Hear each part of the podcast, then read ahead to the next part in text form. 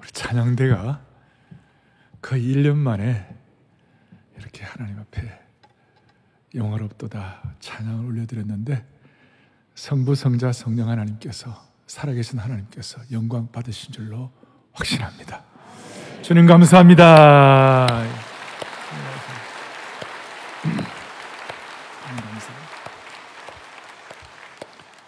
오늘부터 위드 코로나 천야 예배가 되었습니다. 이제 많은 분들이 백신을 맞았기 때문에 이렇게 펼쳐지게 됐는데요. 오늘 본문 뒤에 11절에 보면 고난의 바다를 너희들이 지나갈 때, 고난의 바다를 지나갈 때라는 말이 있습니다. 우리는 그동안 약 1년 10개월 동안 고난의 코로나의 바다를 지나왔습니다. 그럼 이 자리에 아마 1년 넘게 주일 예배 못 오셨다가 현장 예배 오늘 처음 오신 분도 계실 겁니다. 웰컴 홈! 정말 환영하고 잘 오셨습니다. 환영합니다. 환영합니다. 그래서 저는 이제 제 마음에 기도의 제목이 생겼는데요. 이제 위드 코로나가 아니라 비욘드 코로나가 되게 해주십시오. 위드라는 말은 코로나 같이 가지만 우리는 코로나를 뛰어넘어야 합니다. 우리는 이 코로나 시대에, 이 역사의 불청객, 이 코로나 시대에 코로나 블루라는 말이 있습니다. 우울감과 무력증 이런 것들이 코로나 블루. 또 코로나 블랙이란 말이 있습니다. 좌절과 절망. 근데 우리는 코로나 블루도 아니고 블랙도 아니고 우리는 코로나 비욘드, 같은 B지만 수준이 다른 것입니다. 우리는 코로나 비욘드로 가야 하는데, 그럼 어떻게 코로나 비욘드로 갈 것인가? 오늘 내일부터 있을 특새도 앞에 있고, 또 이제 한국교회가, 여러분 이게 사역의 비행기는요, 이륙할 타이밍을 놓치면 안 됩니다. 이륙할 때 이륙해야 합니다. 한국교회가, 오마냐 한국교회가 예배가 이륙되기를 바랍니다.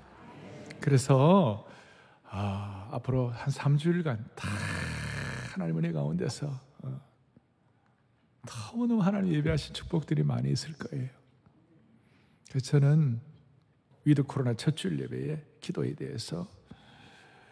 대해서 말하고 설명하고 해석하는 것이 아니라 기도의 응답을 지금 체험하고, 지금 경험하고, 지금 간증하고, 지금 고백할 수 있도록 확실한 실체가 확인되기를 바라는 것이에요. 코로나 이후에 어떻게 할 것인가, 많은 얘기하지만 백투 베이직, 결국 말씀과 기도로 돌아가야 되는 거예요.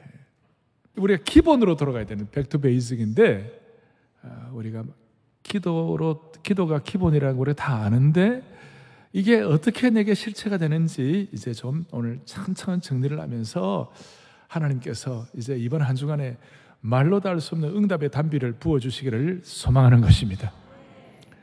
여러분, 우리가 바울 사도에 대해서 잘 아는데, 바울 사도가 그가 회심하고 난 다음에 마상에서 떨어져서 하나님 예수님 만나고 떨어져서, 그리고 그가 회심하고 난 다음에 그의 영혼이 새로운 빛을 비추임 받고 난 다음에 제일 먼저 한 게 뭘까요? 사도행전 9장 11절로 오면 이런 내용이 나와 있습니다. 제일 먼저 한 게 뭔가? 아나니아라는 그 제자가 있었는데, 그 제자에게 그 사도 바울을 좀 도와주라는 그런 차원이 있는데요. 같이 읽어보겠습니다. 9장 11절에요. 주께서 이르시되 일어나 직가라고 하는 거리로 가서 유다의 집에서 다소 사람 사울이라는 사람을 찾으라. 그가 많은 중이라 기도하는 중이라. 그러니까 바울이, 전에 이름은 사울이었지만, 바울이 예수 믿고 난 다음에 가장 먼저 한 것이 뭐예요? 기도예요. 기도가 그만큼 기본이라는 것이, 예수 믿고 가장 기본이에요. 바울이 회심하자마자 기도를 시작했다는 사실을 보면, 소생된 영혼의 가장 자연스럽고도 즉각적인 반응이 우리 그리스도인의 삶에서는 기도다, 이거예요. 제가 말하는 기도는 타종교에도 기도한다고 그래요. 타종교의 기도하고 달라요. 타종교의 기도는 자기 수양이다, 아니면 자기의 돌을 닦는 것이다, 아니면 자기 신념의 확대다, 뭐 이런 거. 그러나 기독교의 기도는 부르심에 대한 응답이에요. 거기 계시며 말씀하신 하나님, 지금 말씀하신 하나님에 대한 부르심에 대한 응답이 기도인데, 그래서 기도는 하나님께서 인생의 제2막을 여실 때, 여러분과 저의 삶의 새로운 부흥을 위하여 새로운 2막과 3막을 여실 때 제일 먼저 기도가 우선순위가 되는 것이에요. 무슨 말이냐면, 예루살렘 교회가, 신약교회가 시작될 때에 120문도들이 기도하고 시작했고, 사도행전의 세계 선교가 시작될 때 사도행 13장에 보면 안디옥 교회가 5명이 마음을 다하여 간절히 기도하고 난 다음에 세계 선교 사역이 시작된 거예요. 그리고 유럽에 완전히 이렇게 어두워가는 상황 가운데 사도행 16장에 보면 빌립보에서 사람들이 기도하러 모였다가 유럽의 첫 번째 빌립보 교회가 태동된 줄로 믿습니다. 예. 기도가 제가 기본이라는 거예요. 이 기본인 기도에 대해서 우리가 내일부터 우리가 특세를 할 터인데, 아니면 여러분들의 삶의 가장 중요한 기초, 백투 베이직으로 돌아가야 되는데, 코로나 이후에 베이직으로 돌아가야 되는데, 이 기도가 우리에게 무슨 의미가 어떻게 되는 건가? 오늘 이 시점에서 우리가 기도에 대한 이야기를 그동안 많이 해오고 저 자신도 많이 했습니다만은, 오늘 정말 다시 한번 살아있는 기도, 체화된 기도, 고백과 간증이 될 수 있는 기도에 대해서 오늘 1절에 이렇게 나와 있어요. 봄비가 올 때에, 그랬어요. 봄비가 올 때에 각 사람에게 기도할 때에 각 사람에게 소낙비를 내려서 밭의 채소를 각 사람에게 주시리라. 1절 앞에 다시 한번 뭐가 올 때에? 봄비가 올 때. 응답의 단비를 체험하려면 봄비가 내려, 봄비의 은혜를 받아야 되는 거예요. 이게 무슨 말이냐? 봄비란 말은 히브리어 말콧이란 말인데, 여러분 이스라엘은 우리하고 좀 달라갔고요. 이스라엘은 먼저 씨를 뿌릴 때에 내리는 비가 10월, 11월에 내리는 비인데, 이 비가 뭐냐면 이른비예요. 이른비. 가을비가 이른비예요. 우리하고는 좀 거꾸로예요. 그런데 이 봄비가 뭐냐? 3, 4월에 이제 추수를 위하여, 제대로 결실되기 위하여, 제대로 열매 맺기 위하여 꼭 필요한 비가 뭐냐면 늦은 비, 그게 봄비예요. 추수를 위한 비예요. 그리고 이 늦은 비, 이 봄비에 관해서는 나중에 신약의 해석자들은 늦은 비가 바로 성령의 단비다, 이런 해석도 하고 있습니다. 뭘 말하는가? 여러분 아무리 씨를 뿌려도, 아무리 이른비, 가을비, 10월, 11월에 뿌려도 나중에 추수 때 적당한 비가 내리지 않으면 그 이삭이 열매를 맺지 못하고 말라 비틀어질 것이요, 그 전답이 거북이 등처럼 쩍쩍쩍 갈라지는 것이에요. 뭘 말하는가 하면, 이제 저도 이제 뭐 나이 60이 넘게 돼 보니까 느끼는 것이 뭐냐, 인생 우리 20, 30, 30, 40 자시를 뿌리지만 여러분 마지막 추수가 필요한 것이에요. 여러분 이 자리에 나이가 젊든 나이가 많으시든 상관이 없이 우리의 생애에 간절한 소원을 내는 건 뭐냐면, 주님 내 인생의 영혼의 봄비와 늦은 비를 통하여 하나님이 원하시는 삶의 추수가 일어나게 하여 주십시오. 주일 예배마다, 모일 때마다, 내일부터 아침마다, 새벽마다, 기도할 때마다, 모든 성도들의 가슴마다, 공동체마다, 가정마다 하나님 아버지 이 민족 앞에 은혜의 봄비, 늦은비, 추수를 위한 비가 내리게 하여 주셔서 삶의 쩍쩍 갈라진 전답들이 해결되게 하여 주시옵시고, 메말라 비틀어진 이삭들이 결실하게 하여 주옵소서. 이 봄비가 얼마나 소원이 되었는지 욥기 29장 23절에 보니까, 욥기 보니까 뭐냐, 봄비를 맞이하듯 입을 벌렸느니라. 봄비를 맞이하듯 입을 벌리고 사모했느니라. 우리의 영혼의 마음의 소원을 가지고 마치 추수를 위하여 입을 벌리고 늦은 비를 맛보려는 농부의 모습이 한 폭의 그림 언어처럼 나와 있어요. 주여 내 인생의 마무리를 위하여, 추수를 위하여, 아름다운 피니싱 웨를 위하여 하나님 아버지 응답의 봄비, 추수와 결실을 위한 늦은 비를 허락하여 주십시오. 이걸 마치 입을 벌리고 헐떡이며 사모하던 하는 것처럼, 그렇게 될 때 내일부터 이 특세가 그렇게 되면 얼마나 좋겠어요. 제가 지난 주간에 한 자매로부터 이메일을 받았어요. 지금 영화사 대표로 있는 자매인데 이런 내용이에요. 코로나로 물리적인 예배 참석이 어려워진 이유로 그 1년을 교회를 못 나온 거예요. 그러다가 이런저런 핑계대면서 말씀으로부터 참 많이 멀어져서 살았던 지난 시간이었습니다. 정신 차리고 이제 다시 크리스천이라는 이름에 걸맞게 살아야겠다는 생각이 들어서 사랑의교회 홈페이지에 들어오니까 내일부터 11월 8일부터 특세가 있는 것을 보았습니다. 10여 년 전 강남역에 있는 예배당 시절에 그 추운 새벽길을 달려와서 밖에서 몇 시간씩 떨면서 줄을 서고 주일 예배이든 특세이든 토요 새벽 예배이든 어느 것 하나 소홀하지 않았는데 그 와중 본당 1층 앞줄 중앙자리를 항상 사수했으니 얼마나 절박하게 은혜를 사모했는지, 아, 그때는 진짜 예배드리고 말씀 붙들지 않았다면 저는 죽을 수도 있었습니다. 어쨌든 이번 특세 완주를 시작으로 다시 한번 정신을 반듯하게 가다듬을까 합니다. 이제는 대표님 소리 듣는 제작사 대표가 되긴 했는데 아직 갈 길이 너무 멀어서 하루하루가 가시방석 같습니다. 마음 편하게 잔 날이 거의 단 하루도 없는 것 같아요. 모세의 광야 생활 40년만큼 채워야 나도 끝나는 건가, 이런 자조 섞인 한탄을 매분 매초하는데 중략하고, 아무튼 이번 특세에 우직하게 완주해 보겠습니다. 이제 위드 코로나로 접어들었으니 오랜만에 더 뜨겁고 은혜가 되는 특세기를 소망해 봅니다. 아, 영화 만드는 사람이니까 글도 잘 써요. 에? 자, 우리가 오늘 우리 생애를 갖고 입을 열고 단비를 강구하듯이,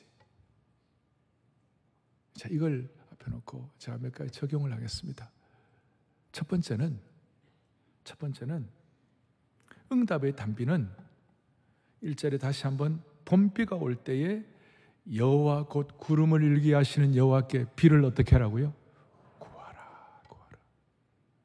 무리에게 소낙비를 내려서 밭의 채소를 각 사람에게 주시리라.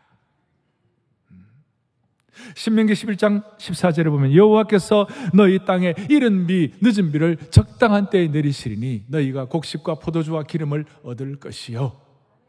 뭐예요? 구하라는 것이에요.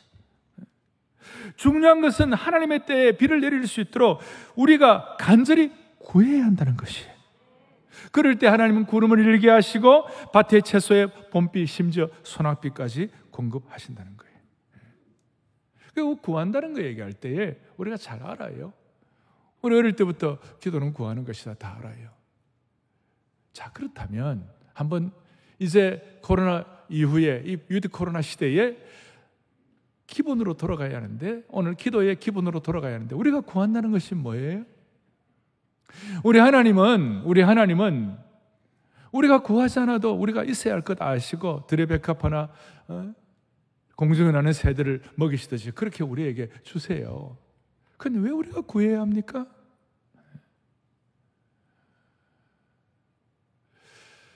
그냥 우리가 평소에 필요한 거 하나님 알아서 주세요.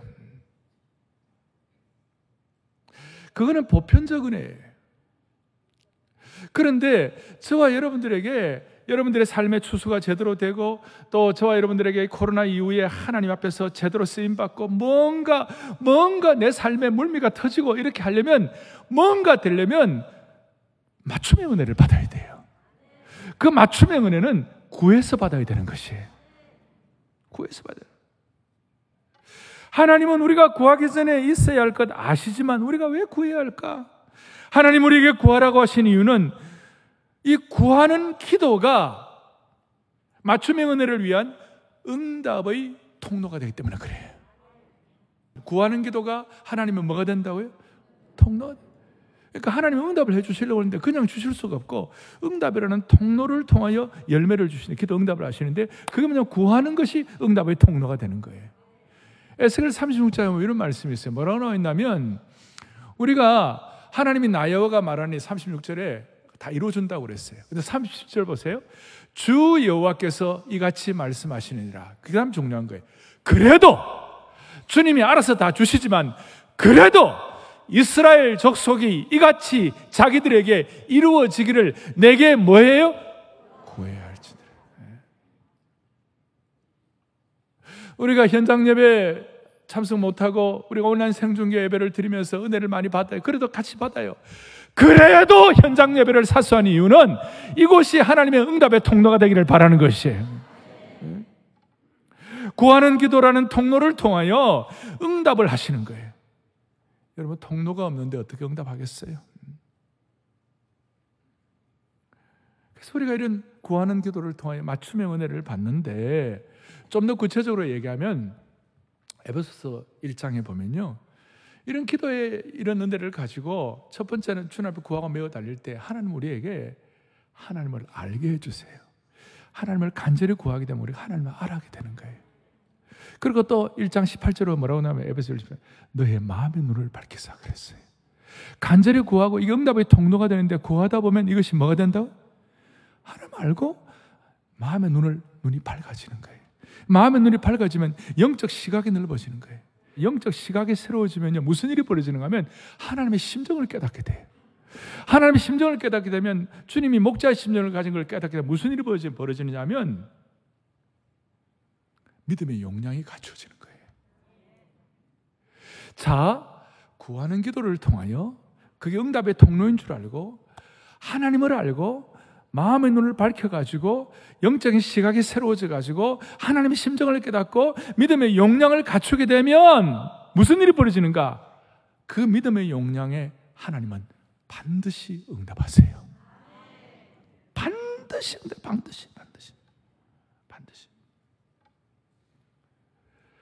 구하는 기도를 통하여 믿음의 용량이 커진 사람에게 하나님은 반드시 응답하신다.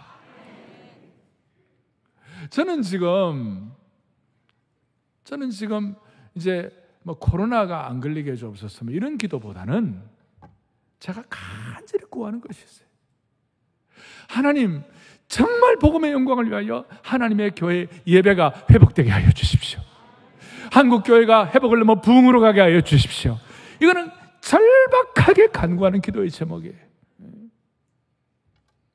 그래서 우리가 이렇게 구해서 기도할 때 하나님의 심정을 깨닫게 되고 믿음의 용량을 갖추게 될 때 하나님 응답하시는데 무슨 일이 벌어지는가? 이럴 때 우리가 진짜 은혜를 받고 후유증이 없어요. 더더구나 구해서 얻는 기도를 주님 앞에 올려드릴 때 하나님이 어떻게 역사하시는가? 신명기 28장에 놀라운 말씀을 하고 28장 12절에 또박또박 우리 같이 본당, 별관, 생중계회로 들어오시는 모든 분들 또박또박 오늘 마음에 집중을 해가지고 오늘 이것이 여러분들에게 딱 체화될 수 있도록, 물미가 터질 수 있도록 같이 보겠습니다. 여호와께서 너를 위하여 하늘의 아름다운 보고를 여시사 내 땅에 때를 따라 비를 내리시고 하는 모든 일들을 내가 많은 민족에게 꾸어줄지라도. 할렐루야. 우리가 간절히 구할 때에 주님 뭐라고 말씀하시는가? 하늘의 아름다운 보고, 하늘의 아름다운 보물 창고를 열어주시겠다.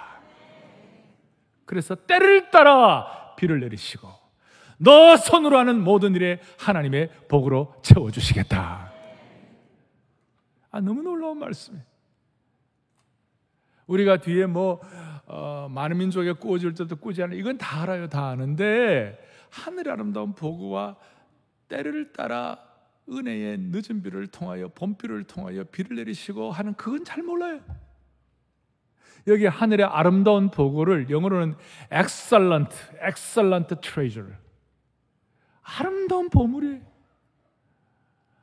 하늘의 아름다운 보고를 여시사 구하는 자에게 응답의 통로를 통하여 응답의 단비를 허락하신 주님을 찬양하는 것입니다. 그러면 구체적으로 하늘의 아름다운 보고가 뭘까? Excellent treasure가 뭘까? 지금 우리의 삶에 하늘의 아름다운 보고가 뭘까? 오늘 보면 3절에 보니까 뭐라고 나와 있는가 하면 이렇게 나와 있어요. 만군의 여호와가 그 무리 곧 유다 족속을 돌보아 그들을 전쟁의 준마와 같이 하겠다. 여러분, 전쟁의 준마가 뭡니까? 준마는 전쟁을 두려워하지 아니하고 강하고 담대하게 전쟁에 임하는 말입니다. 하나님은 그의 백성들을 전쟁에서 탁월한 적토마와 같이, 빼어난 천리마와 같이, 아무리 달려도 지치지 않는 한혈마와 같이 강하고 담대하게 하신다는 것입니다. 여러분, 신앙이 뭡니까? 한 번씩 제가 강조합니다만, 신앙이 뭡니까? 신앙은 의존과 순종의 관계를 통하여 하나님의 무한하신 자원에 참여하는 것입니다. 하나님의 무한하신 자원에 참여한다는 무슨 뜻이에요? 우리가 은혜의 준마를 타고, 우리가 이 뼈어난 준마를 타고 은혜의 평원을 끝없이 달려도 달릴 만큼 그 무한하신 하나님의 자원이 우리 앞에 펼쳐져 있다는 거예요. 그게 하늘의 아름다운 보고예요.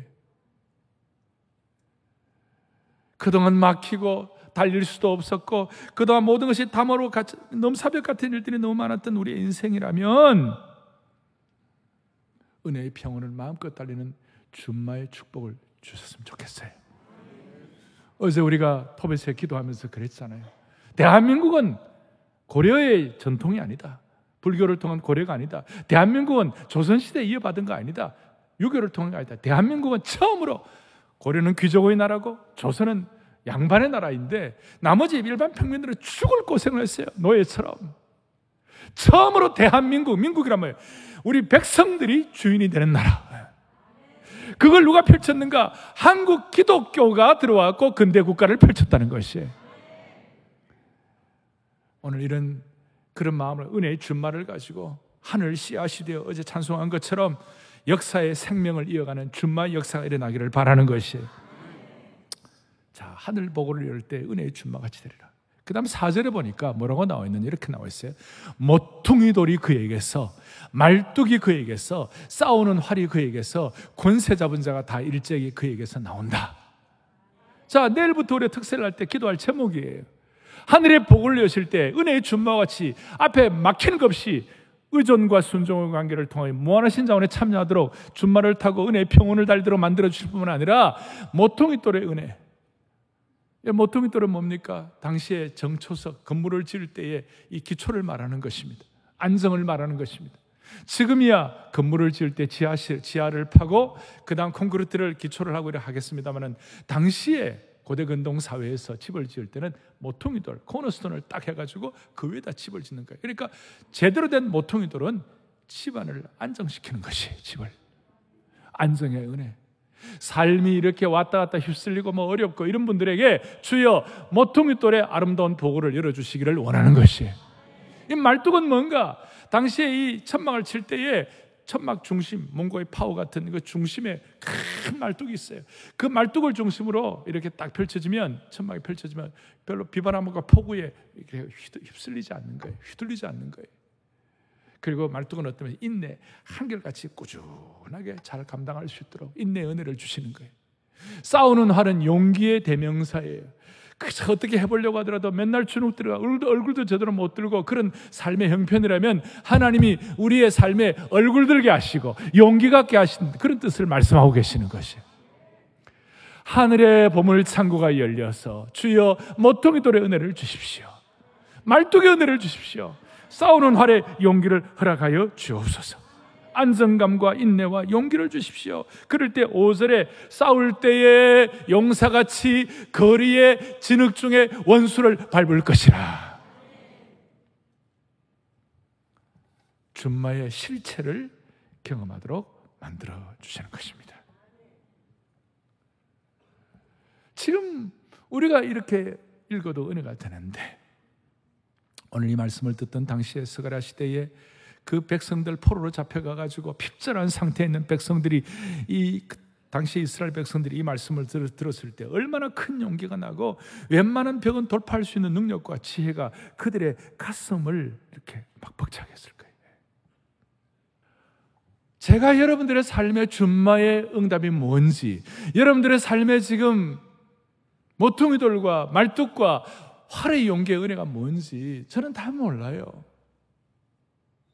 그런데 우리의 삶의 늦은 비, 우리의 삶의 봄비, 우리의 삶의 추수를 위한 것이 필요하다면 하나님께서 일하실 거예요.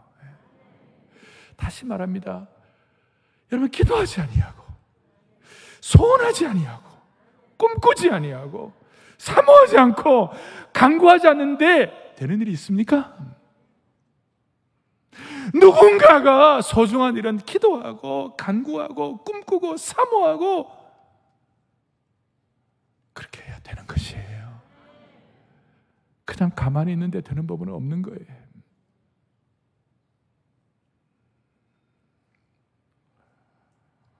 오늘 하나님께서 역사하셔서 내일부터 시작되는 특세에 하나님께서 준마의 은혜, 하늘 보물 창고를 여시고 우리의 기도가, 간구하는 기도가 통로가 되게 하여 주셔서 다시 한번 말뚝의 은혜, 모퉁이 돌의 은혜, 활의 용기의 은혜를 허락해 주시기를 바라는 것입니다. 그럼 이것이 신약시대 때는 이것이 어떤 식으로 바뀌었나? 제가 간략하게 얘기를 하면 신약시대 때는 이것이 그대로 재해석이 되는데, 바울에게 에베소 교회 성도들 향해 기도할 때에 에베소 3장 14절 19절까지 보니까 하나님 아버지 앞에 3장 15절에 무릎을 꿇고 기도하느니 간절히 간구하니까, 봄비의 은혜를 향하여 기도하며 간구하는 것처럼 기도할 때에 우리 아까 3절의 의존과 순종의 관계를 통하여 준마를 타고 내 평온을 달리게 하시는 것처럼 3장 16절에 뭐라고 되어 있는가 하면 에베소 36절에 그의 영광의 풍성함을 따라 성령으로 말미암아, 그의 영광의 풍성함을 따라 성령으로 질주하는 삶을 허락해 주시는 것이. 그 다음에 4절에 세상에 거친 상황에서도 모퉁이 돌로의 안정과 말뚝의 인내를 주시는 것이 에베소 3장 17절에 어떻게 나오냐면 너희가 사랑 가운데서 뿌리가 박히고 터가 굳어진다 그랬어요. 활의 용기를 위하여 에베소 3장 16절에 보니까 뭐라고 나와 있는가? 너희 속 사람을 능력으로 강건하게 하옵시며. 동일하게 초대교회 에베소 성도들은 동일하게 준마의 은혜, 모퉁이 돌의 은혜, 말뚝과 활의 용기의 은혜를 풍성하게 받아 응답받아 누리게 된 것입니다. 제 말씀을 정리하겠습니다. 우리가 주님 앞에 이렇게 간절히 간구할 때에 무슨 일이 벌어지냐? 6절 뒤에 보니까 6절에 보니까 그들은 내가 내 버린 일이 없었음 같이 되리라. 참 기가 막힌 말씀이에요. 우리 모두는 아픈 과거가 다 있어요. 트라우마도 있고 상처도 있고, 어떨 때 과거 생각하면 열도 받고, 어떨 때를 생각하면 가슴 아리라고, 어떨 때 참 과거에 부끄러운 일을 생각하면 쥐구멍이라도 들어가고 싶고, 다 부족함이 있는데 그 모든 어려움과 상처와 트라우마와 부족한 것들이 없었음 같이 되리라 그랬어요. 그 모든 연약함과 모든 아픔과 그 모든 실수가 없었음 같이 되게 하여 주시리라. 마치 컴퓨터나 스마트폰을 처분할 때에 내용 잔재물과 찌꺼기들을 완전히 삭제해가지고 공장 초기화하는 것처럼 하나님이 그렇게 만들어 주실 것이다.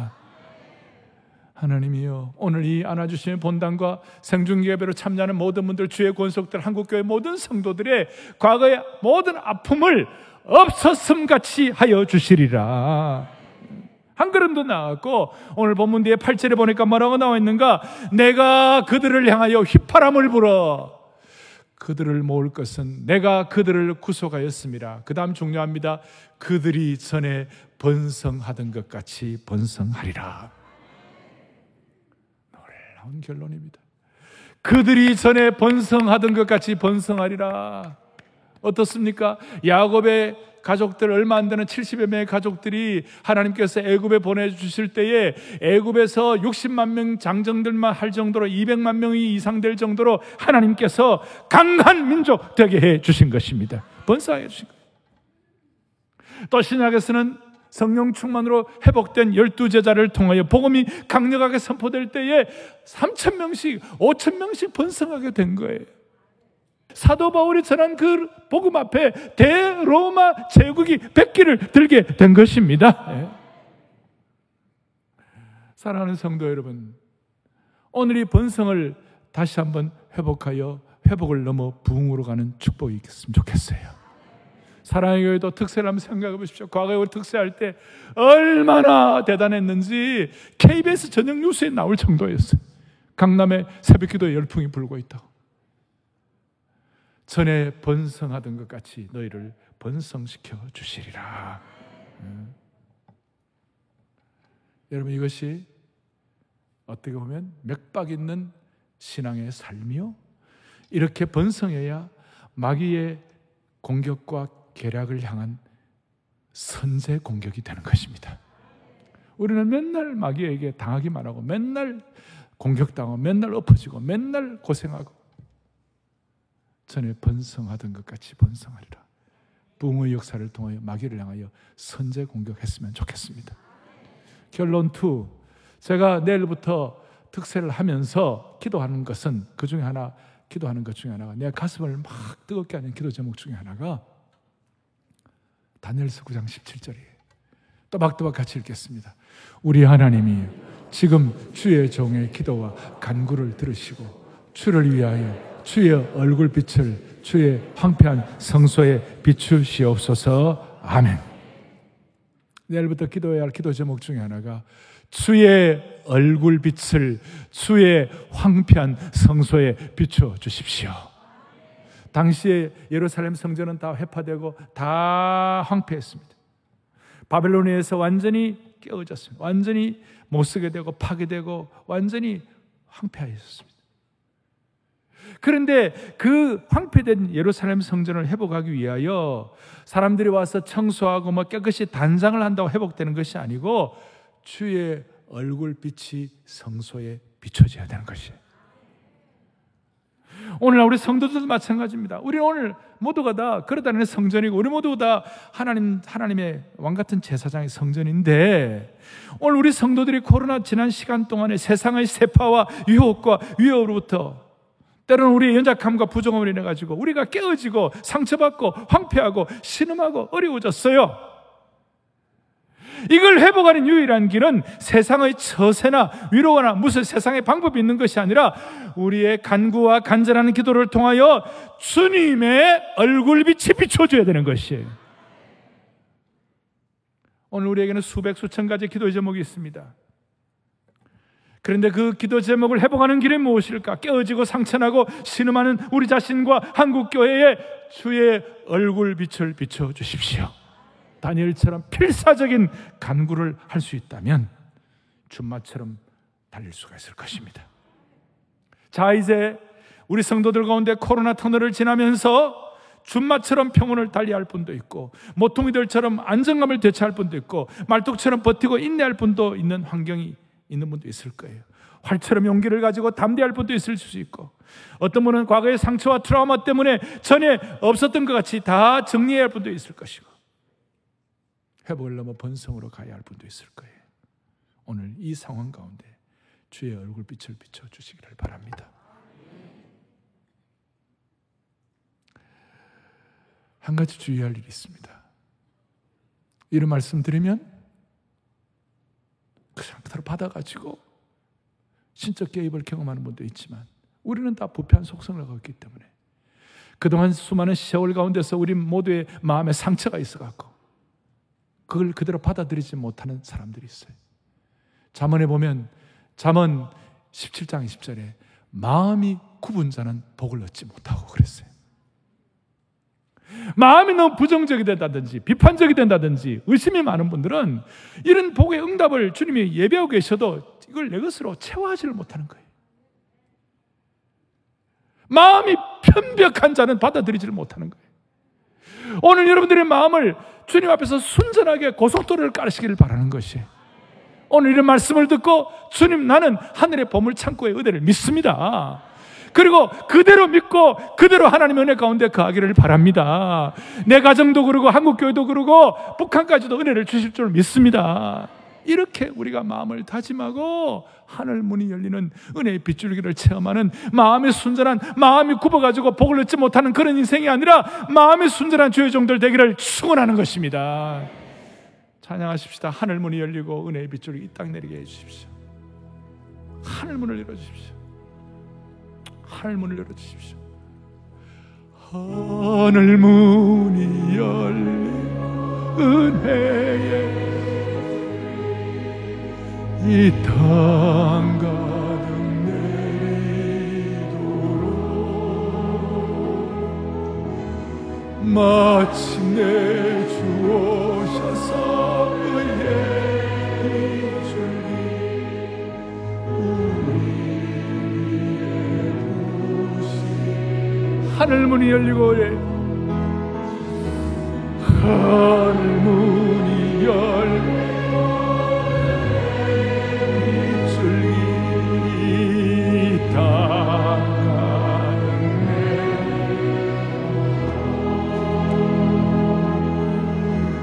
마침내 주오셔서 예. 두 손을 펼치세요. 우리의 보시도록 우리의 보시 순전한 마음으로 우리 교회 보시도록 우리 교회 보시도록 우리 가정 부어주십시오. 우리 가정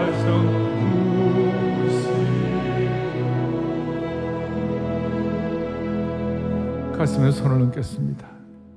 가슴에 손을 얹고 기도하겠습니다.